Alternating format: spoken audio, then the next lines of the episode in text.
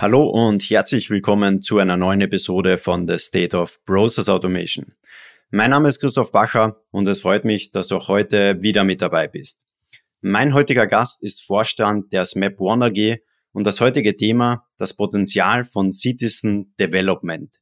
Wie Fachabteilungen die Digitalisierung selbst vorantreiben können. Hallo und herzlich willkommen, Thomas Schwarz.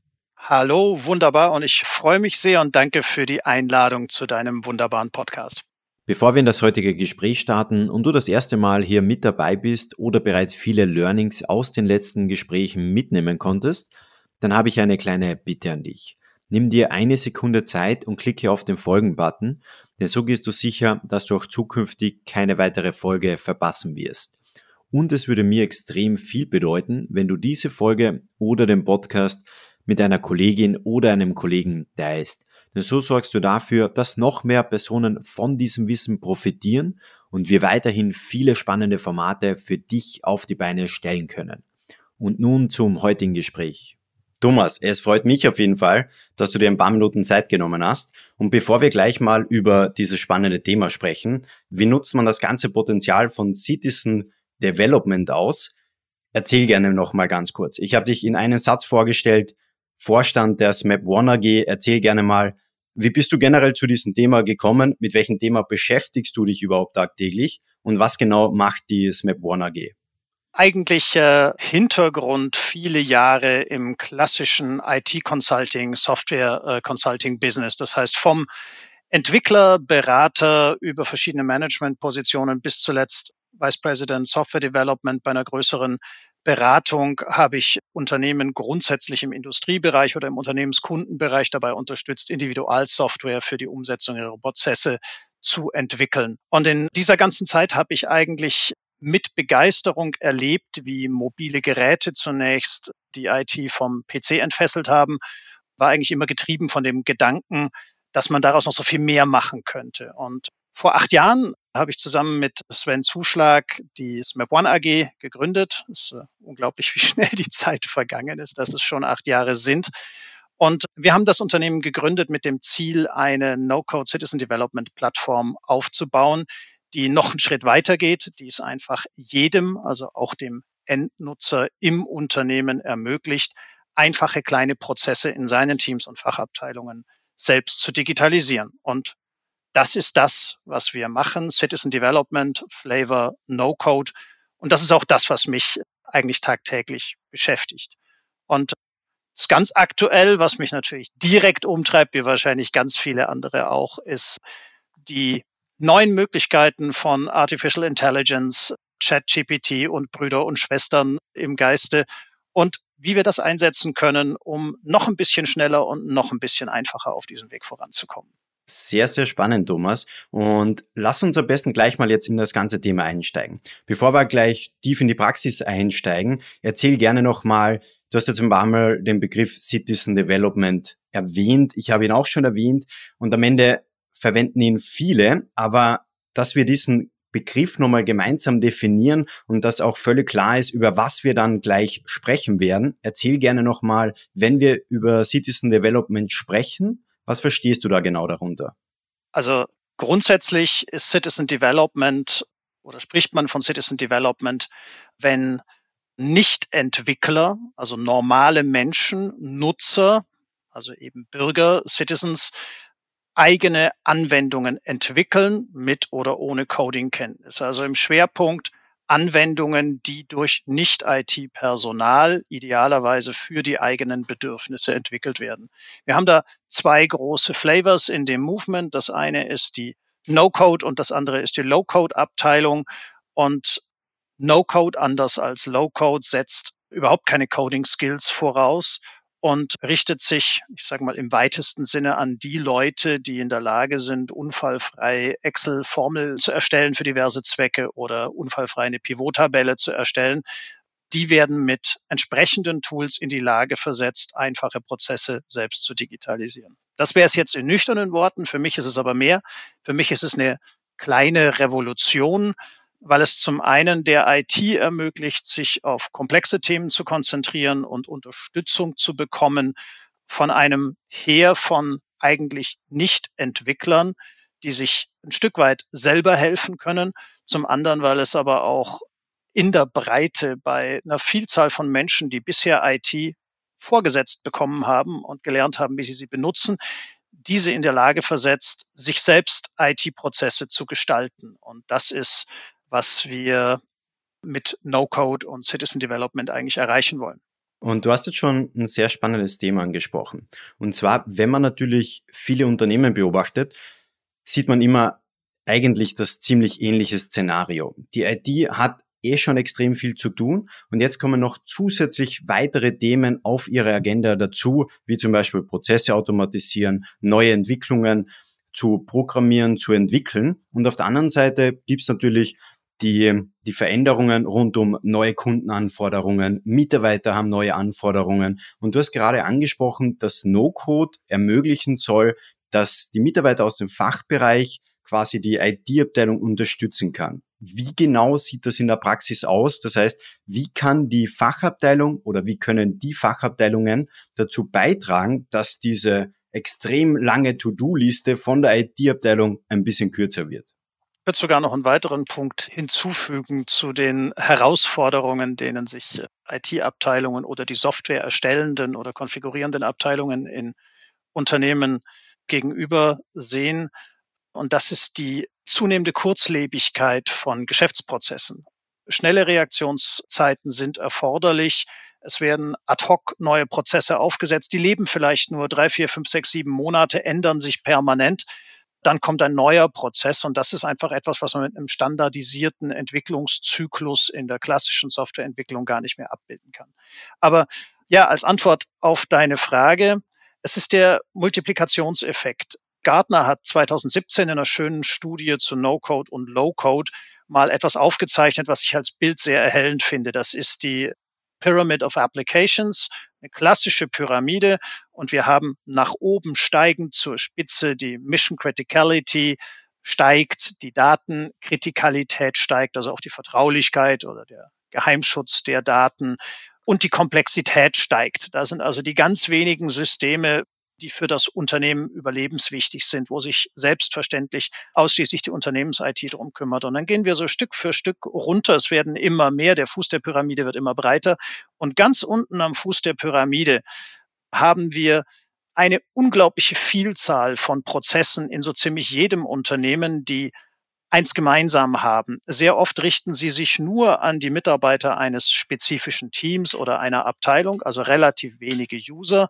Sie sind sehr wenig komplex, also eigentlich sehr einfache Dinge, die aber vielleicht trotzdem noch nicht digitalisiert worden sind. Sie handeln mit Daten, die jetzt nicht streng geheim sind oder datenschutztechnisch große Herausforderungen für das Unternehmen darstellen.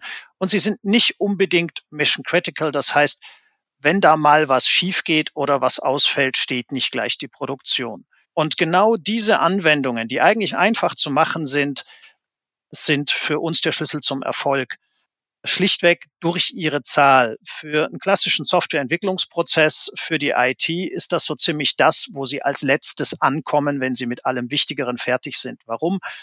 Return on Invest ist zu gering. Zu wenig Nutzer, zu wenig Nutzen, zu wenig Effekt, zu wenig Dringlichkeit. Das läuft schon noch eine Weile so. Und das führt dann im erlebten Alltag dazu, dass bei den Mitarbeitern draußen, die jetzt nicht mit SAP arbeiten oder mit einem anderen hochintegrierten System, sondern einfach die tägliche Arbeit erledigen, da ist gefühlt die Digitalisierung in vielen Fällen noch nicht angekommen. Die laufen noch mit Klemmbrettern rum, die machen noch ein Foto mit einer Digitalkamera, versuchen das am Computer irgendwie zusammen zu friemeln, füllen über eine VPN-Verbindung am PC, den sie dann hochfahren müssen, irgendwelche komischen Formulare aus. Und genau hier kann Citizen Development einen echten Hebel bedeuten, weil wir in diesem relativ sicheren Spielfeld die Anforderungen haben, die auch Nicht-IT-Experten umsetzen können. Und damit habe ich dann, wenn ich es richtig anstelle, unter Umständen für jeden Mitarbeiter in der IT-Abteilung mit echtem Dev-Know-how 20, 30, 40 Hilfsentwickler da draußen, die sich selbst helfen, bis die IT es tatsächlich schafft, ihnen zur Hilfe zu kommen. Und oft auch mit einem Geffen-Ansatz, also Good Enough for Now, das Problem eigentlich schon lösen. Und Thomas, du hast jetzt schon sehr gut beschrieben und auch dieses Beispiel dieser Pyramide genannt. Und jetzt, wenn wir diese Pyramide als Beispiel nochmal hernehmen, jetzt haben wir ganz unten als Fundament diese einfachen Prozesse, die Prozesse, die quasi Citizen Development oder Citizen Developer automatisieren können. Und auf der anderen Seite, an der Spitze, haben wir eben diese kritischen Prozesse, die zum Beispiel von der IT-Abteilung oder vielleicht von einem Center of Excellence automatisiert werden. Am Ende ist es aber oft so, dass diese einfachen Prozesse auch wieder in komplexere Prozesse reinmünden. Das heißt, wie sieht am Ende dieses Zusammenspiel von Citizen Development und vielleicht klassischer Prozessautomatisierung in der Praxis aus? Also ich habe ein schönes Beispiel, das mir selber sehr gefällt. Wir haben gerade im Bereich Field Force zahllose Cases, bei denen das sehr, sehr gut funktioniert. Beispiel ist unser Kunde Bayernwerk Netz, die für die verschiedensten Energieanlagen für Messdatenerfassung oder Wartungen mit Personen vor Ort sind, die Messwerte auslesen, Dinge verändern, Teile austauschen, das dokumentieren müssen. Und dafür gab es in der Vergangenheit, das sind sehr viele kleine Fälle, aber dafür gab es in der Vergangenheit keine sinnvolle digitale Lösung. Und hier haben wir mit dem Citizen Development Ansatz überwiegend über, wir nennen die Citizen Developer in unserem Umfeld Kreatoren, über Kreatoren aus den Bereichen kleine, einfache Apps gebaut, die diese Prozesse mobilisieren. Die werden aus den Bereichen selbst gebaut und ein Stück weit von der IT betreut und begleitet und die werden aber aus diesen Bereichen auch angepasst an die Veränderungen vor Ort. Und die erlauben das Erfassen von Daten, bestimmte Validierungsprozesse, Logik, den Prozess der Field Force draußen vor Ort, zum Beispiel in irgendeinem Umspannhaus.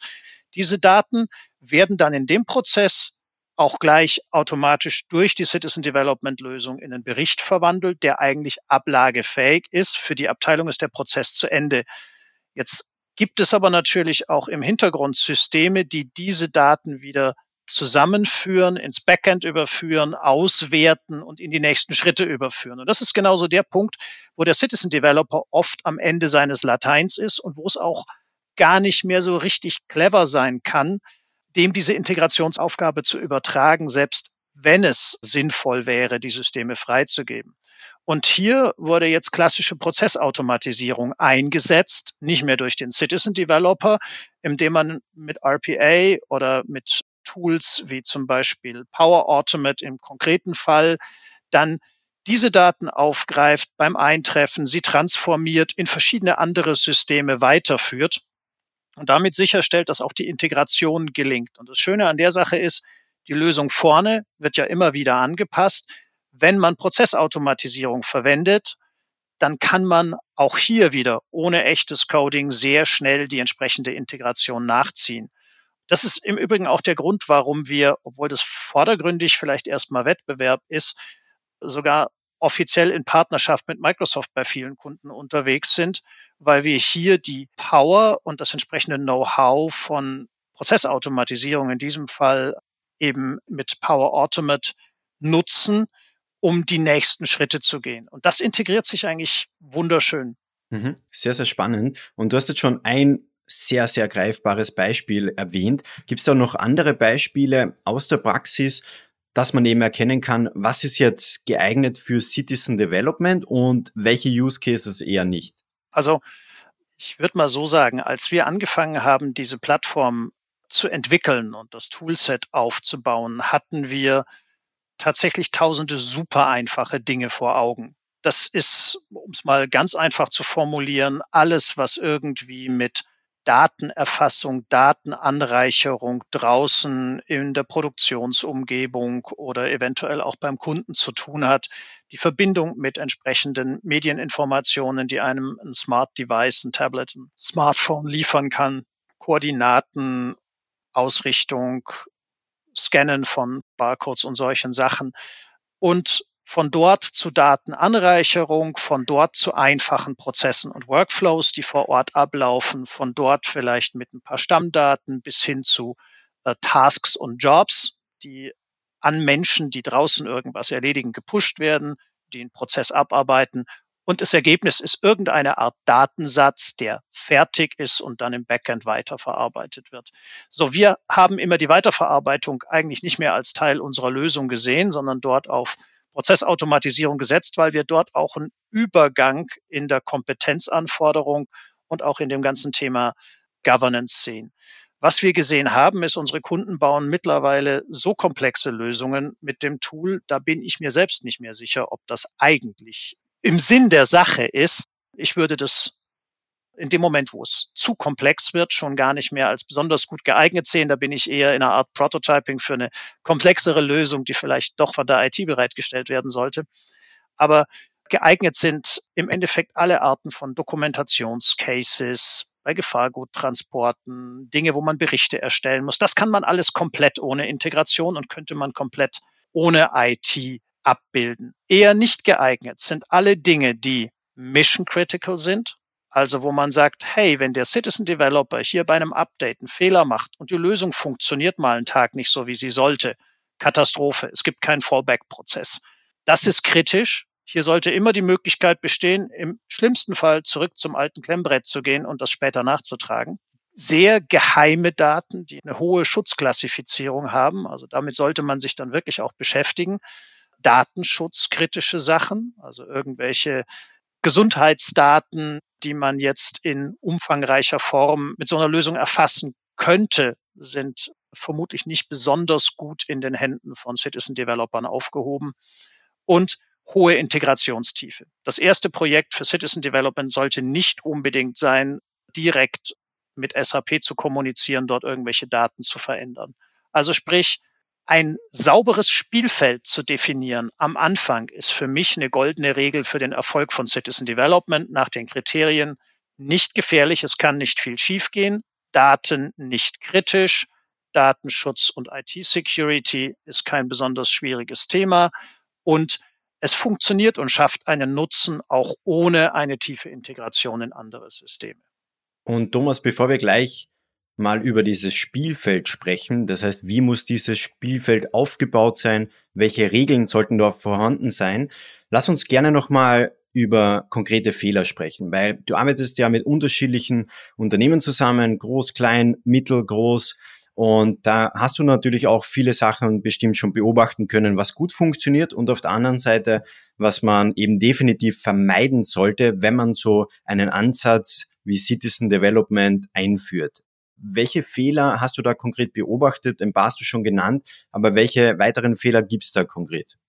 Also ich würde eher Dinge erwähnen, auf die man vielleicht wirklich achten sollte. Also Dokumentation Governance sollte in einem Mindestmaß gewährleistet sein. Das heißt, Citizen Development entfaltet den größten Teil seiner Kreativität, wenn die Leute nicht gleich um Genehmigung fragen müssen, sondern erst mal loslegen dürfen. Aber wenn eine Lösung wirklich produktiv geht, im Pilot erfolgreich war, sollte sie zumindest bei einer zentralen Stelle gemeldet werden, einmal ganz kurz begutachtet und dann beobachtet werden, dass zumindest bekannt ist, wer ist der Owner dieser Lösung, für welche Fachabteilung wird sie eingesetzt und eine Basisdokumentation, dass man einfach weiß, diese Lösung ist da und wo finde ich sie. Compliance-Themen wie Datenschutz müssen von Anfang an mit bedacht werden. Nicht einfach mal anfangen. Guter Punkt hat sich bei uns bewährt, ist in einer Anfangsschulung nochmal auf die Grundzüge vom Datenschutz hinzuweisen. Also wenn ich nicht sicher bin, ob ich dieses personenbezogene Datenfeld erfassen möchte, lieber erstmal nicht Gedanken darüber machen, wie lange ich die Daten aufhebe und wie ich sie brauche, was der Verarbeitungszweck ist. Sowas lässt sich, wenn man das nicht allzu komplex macht, auch in einer halben Stunde angehenden Citizen Developern erklären und damit lassen sich viele Fehler von Anfang an vermeiden. Dann das Thema Doppelarbeit. Äh, Citizen Developer stürzen sich gerne da drauf, kriegen dann vielleicht gar nicht mit, dass es da schon eine offiziell dafür vorgesehene Lösung gibt. Dann entstehen parallele Lösungen für Dinge, die schon existieren. Oder man bekommt nicht mit, dass andere an demselben Thema arbeiten. Also auch hier ist Übersicht wichtig. Den Prozess anschauen, ein Fallback für die Lösung haben oder zumindest definiert haben. So ähnlich wie ein Fire Drill bei einer komplexen Serverlösung Aber hier viel einfacher, was mache ich, wenn es mal nicht funktioniert? Es ist gut, wenn das vorher durchdacht ist. Einbeziehung von Stakeholdern. Wir hatten auch schon Digitalisierungsprojekte, da haben sich begeisterte und sehr motivierte Kreatoren was ausgedacht, mit einem kleinen Pilotkreis begonnen, wollten das dann ausrollen, waren total stolz auf ihre Lösung und dann haben sie plötzlich festgestellt, dass das Ganze vom Betriebsrat ausgebremst worden ist. Und zwar nicht, weil die prinzipiell was gegen Digitalisierung haben, aber man hat vergessen, die einzubeziehen. Und die haben gesehen, dass natürlich in dem Moment, wo digitale Timestamps hinter verschiedenen Prozessschritten jetzt ablesbar sind, dass da so eine Art Benchmarking im Hintergrund beginnen könnte. Wer arbeitet wie viele Checks am Tag, um welche Uhrzeit, an welcher Koordinate. Und hier hätte sehr viel verhindert werden können, wenn von Anfang an einfach jemand vom Betriebsrat mit einbezogen worden wäre. Und zu guter Letzt, Citizen Development funktioniert aus unserer Sicht nicht als Selbstläufer. Eine grundlegende Begleitung muss vorgesehen sein, wenn man das Potenzial entfalten möchte. Das bedeutet, ob das jemand von der IT ist oder ob das ein begeisterter tech-affiner Evangelist ist, der sich mit dem ganzen Thema beschäftigt oder ein externer Berater. Aber es muss jemand im Unternehmen sein, der das Thema begleitet, der bei den Prozessen dafür sorgt, dass die Governance aufgebaut wird, der Einführungsschulungen gibt und der notfalls auch mit Rat und Tat zur Seite steht. Dann funktioniert das Ganze unserer Erfahrung nach auch sehr gut. Und Thomas, lass uns jetzt auch nochmal so einen Leitfaden zusammenstellen. Das heißt, so ein Fundament als Guidance, wie man generell mit Citizen Development starten könnte. Wir haben schon darüber gesprochen, welche Use Cases interessant sind, welche weniger oder was man da auch genau beachten sollte. Aber lass uns jetzt mal darüber sprechen. Du hast es schon gesagt, es ist extrem wichtig, die Mitarbeiter zu Beginn an auch wirklich zu schulen. Jetzt gibt es Mitarbeiter aus dem Fachbereich, die haben natürlich schon einen Job, die haben extrem viel zu tun und jetzt sollten sie zusätzlich nochmal die Aufgabe eines Citizen Developers bekommen. Wie sieht es konkret in der Praxis aus? Wie schafft man da auch Freiraum für Mitarbeiter, dass sie plötzlich kleine Tasks zum Beispiel automatisieren können? Also aus unserer Erfahrung funktioniert das nicht besonders gut, wenn man das von oben aufoktroyiert. Also wenn das ein, wir haben eine tolle Idee, ihr macht das jetzt selbst, du, du und du mitkommen, ihr seid jetzt Citizen Developer, das ist der falsche Ansatz. Es gibt immer Menschen, die haben das in sich drin, diese Neigung, Dinge auszuprobieren, die wollen mit neuen Themen spielen. Das sind die, die immer das neueste Smartphone haben oder privat mit Home Automation rumspielen. Und diese Menschen gibt es eigentlich überall. Und es gibt die Menschen, die eigentlich sehr zufrieden sind mit dem, was gerade läuft und wenig Interesse haben, sich jetzt auch noch mit neuen Dingen zu befassen. Und deswegen ist nach unserer Erfahrung ein guter Ansatz, mit ein, zwei begeisterten Enthusiasten in diesem Bereich zu beginnen, die das freiwillig machen, denen möglichst ein bisschen Zeit einräumen, sich damit zu beschäftigen und dann eher weitere Freiwillige zu gewinnen, indem man zum Beispiel schnell ein paar Low-Hanging Fruits erntet, einfache Projekte, die sehr schnell einen Erfolg bringen, die Erfolge misst und dann darüber spricht. Man muss dann trommeln in einem internen Intranet, in einem Post auf Enterprise Social Media. Wir haben Kunden, die haben die SMAP des Monats, also die Digitalisierungslösung mit unserer Plattform, die irgendeiner gebaut hat.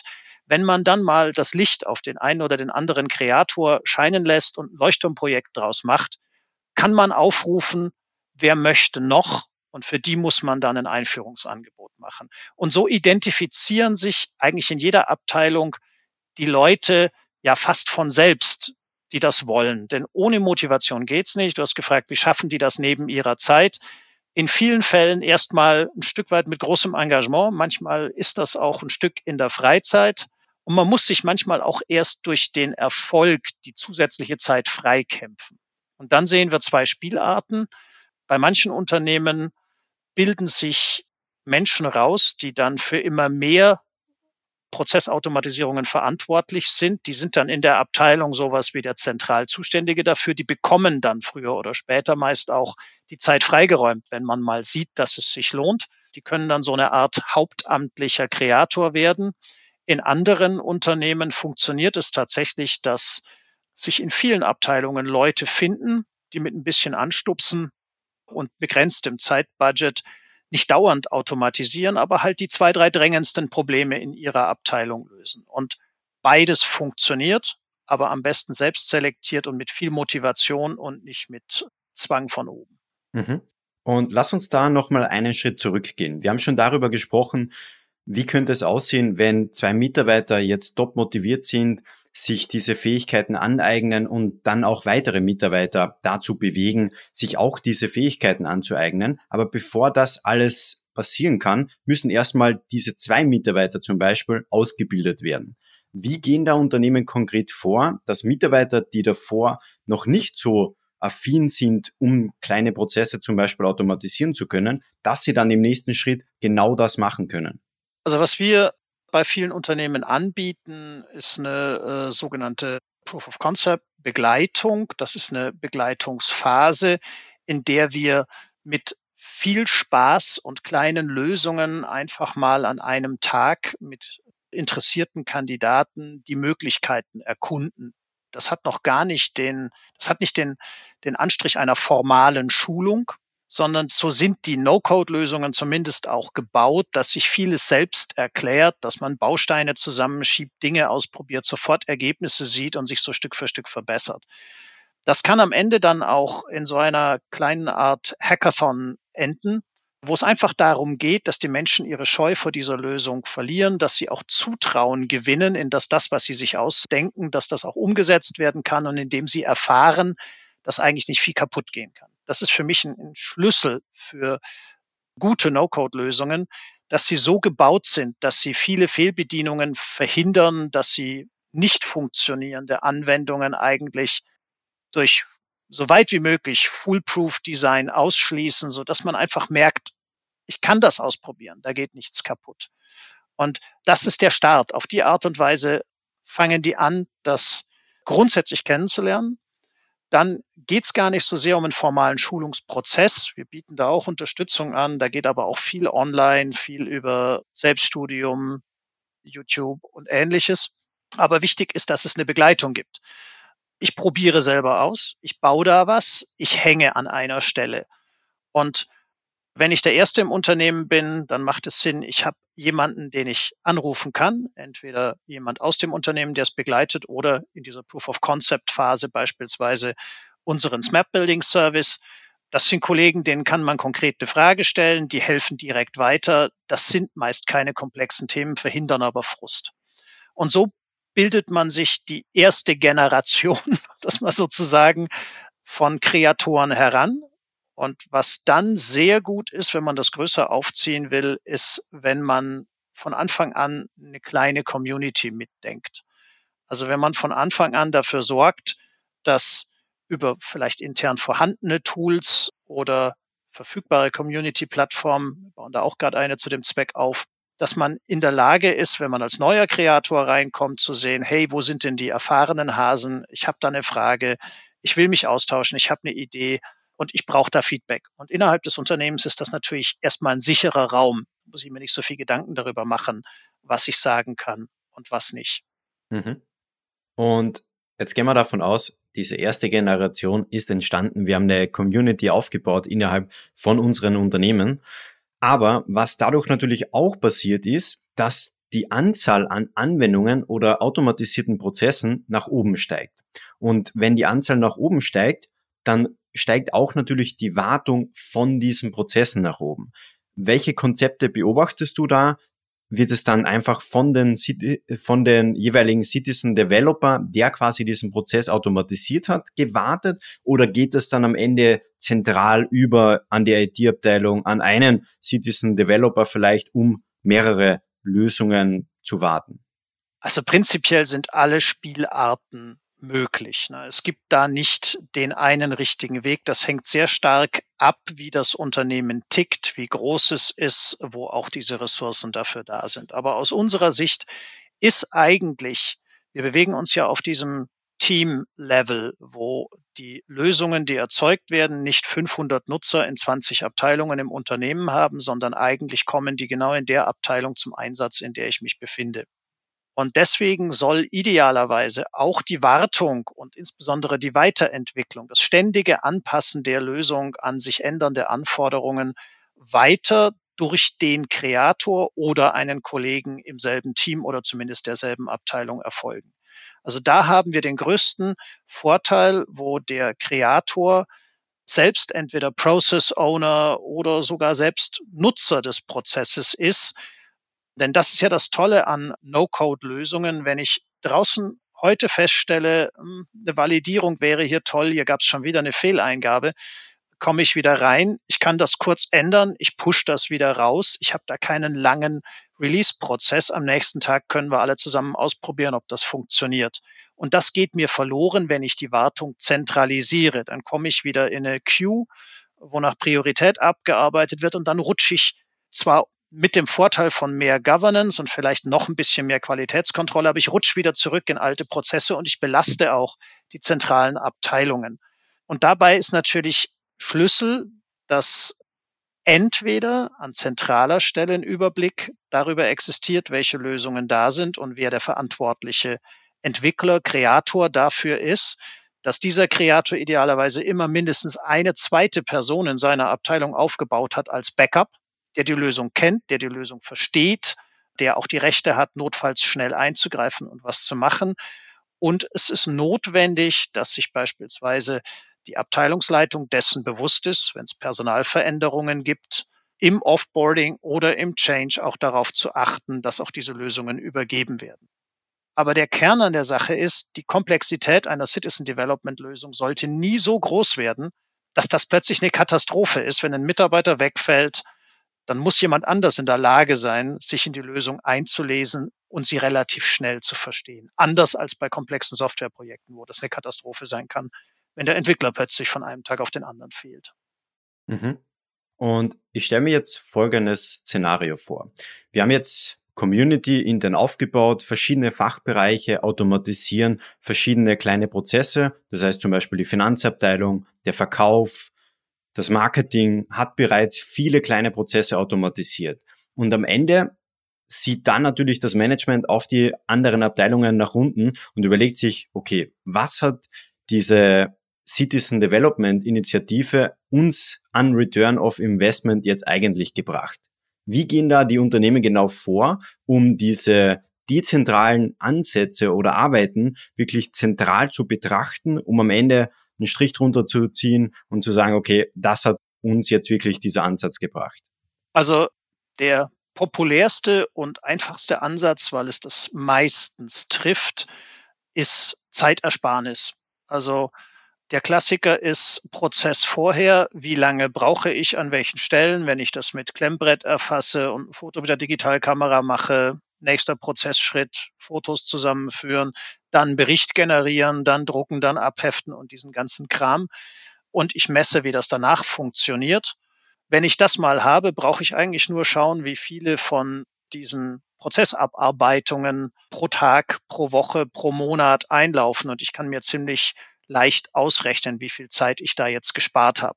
Dieser Ansatz blendet allerdings ein paar andere aus unserer Sicht sehr wertvollen Erfolgsfaktoren von Citizen Development komplett aus, nämlich die Tatsache, dass ich ja jetzt eine digitale Datenbasis habe, die ich auswerten kann, die ich wieder benutzen kann, um neue Erkenntnisse zu gewinnen. Das ist ein Wert, der sich so schlecht messen lässt und für den es auch keinen Standard gibt.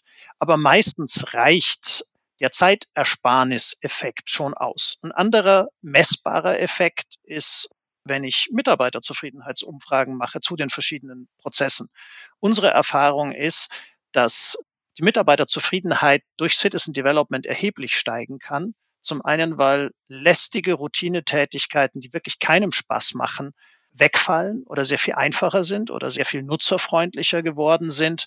Und das andere ist, wenn ein Team mal mitbekommt, dass ihr Feedback zu Dingen, die im Prozess noch nicht toll sind, die in der Lösung nicht funktionieren, sehr schnell zu einer Änderung führt, dass sie mitgestalten können, dann steigt auch bei einer Lösung, die vielleicht nicht perfekt ist, aber good enough for now, die Akzeptanz um ein Vielfaches im Vergleich von einer genauso guten Lösung, die von außen vorgegeben wird. Das ist einfach dieses haben wir gemacht, das Empowerment. Wir können mitgestalten, wir werden gehört, wir müssen damit nicht leben, wir können es ändern. Das sind Dinge, die kann man auch durch Zufriedenheitsumfragen messen und das ist nicht zuletzt am Ende dann auch wieder geldwerter Faktor. Und da wir jetzt auch ganz langsam zum Schluss kommen, du hast ganz am Anfang erwähnt, dass natürlich auch aufgrund von künstlicher Intelligenz, sprich auch ChatGPT, sich einiges in dieser ganzen Umgebung verändert. Lass uns mal ein paar Jahre in die Zukunft schauen oder vielleicht auch nur ein paar Monate. Wo siehst du denn konkret Trends oder Entwicklungen, wie sich das ganze Thema No-Code oder auch Low-Code zukünftig verändern wird? Das ist eine sehr gute Frage. Ich wäre wirklich froh, meine Glaskugel würde mir jetzt für in fünf Jahren schon die Antwort liefern. Wir haben ja nicht zuletzt diese Binsenweisheit, man überschätzt maßlos, was man in einem Jahr schafft und man unterschätzt maßlos, was in zehn Jahren zu machen ist. Und deswegen vielleicht mal so Perspektive die nächsten ein bis drei Jahre. Hier sehe ich noch nicht die tiefe Disruption bei aller Begeisterung für ChatGPT und Co. Wissen wir, dass da noch keine echte Intelligenz dahinter steckt, aber ein unglaubliches Potenzial, Arbeit zu vereinfachen. Was sehen wir an dieser Stelle? Es wird vieles noch viel einfacher. Man wird die künstliche Intelligenz benutzen, um vielleicht einfache Citizen Development Lösungen vorzuentwickeln. Kann mir vorstellen, das probieren wir auch tatsächlich gerade schon aus, dass man mit einer natursprachlich formulierten Anforderung mal einen Entwurf bekommt, dass die künstliche Intelligenz einem Formel und logische Bezüge generiert. Wieso soll ich einen Validierungsausdruck generieren, wenn etwas wie ChatGPT den Formelsatz dahinter kennen kann und mir das vorschlagen? Das sind so Ausgangspunkte, mit denen ich vieles verbessern kann, von Support bis zur Erstellung, bis zur Wartung von solchen Lösungen. Der nächste viel spannendere Schritt ist, ob eventuell Citizen Development und solche AI Assistants später miteinander verschmelzen. Also im einfachsten Fall ist ja auch das, was ich zu Hause mit einem, keine Ahnung, Amazon Echo Device oder den entsprechenden Assistenten von Google mit Home Automation machen kann, indem ich sprachliche Routinen eingebe. Das ist im Endeffekt ja schon das, wo Citizen Development auch passiert.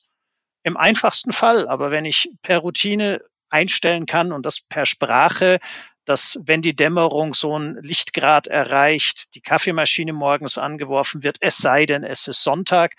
Das ist etwas, da hätte ich früher jemanden entwickeln lassen oder gar Elektronik bauen. Und im Endeffekt sind wir da schon im Kleinen. Und das sehe ich mehr oder mehr im Großen passieren.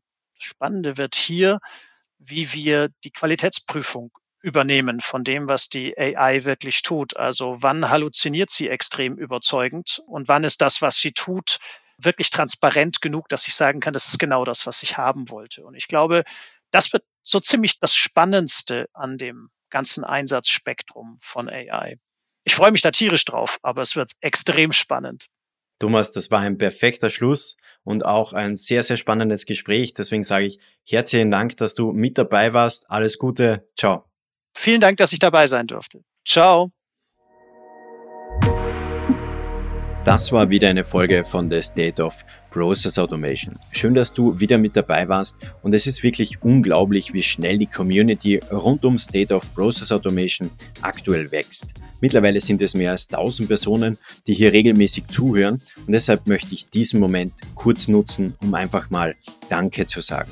Danke, dass du dir diese Folge angehört hast. Danke, dass du vielleicht schon länger mit dabei bist. Und es würde mir extrem viel bedeuten, wenn du bereits das ein oder andere Learning aus den Gesprächen mitnehmen konntest, dass du diese Folge oder den Podcast mit einem Kollegen oder einem Freund oder Freundin teilst. Denn dadurch können noch mehr Personen von den Gesprächen profitieren und deshalb sage ich jetzt schon mal vielen Dank dafür. Und wenn du es noch nicht getan hast, abonniere unbedingt den Podcast auf Spotify, Apple oder Google dass du auch zukünftig keine weitere Folge verpassen wirst. Und wir hören uns in der nächsten Folge von The State of Process Automation.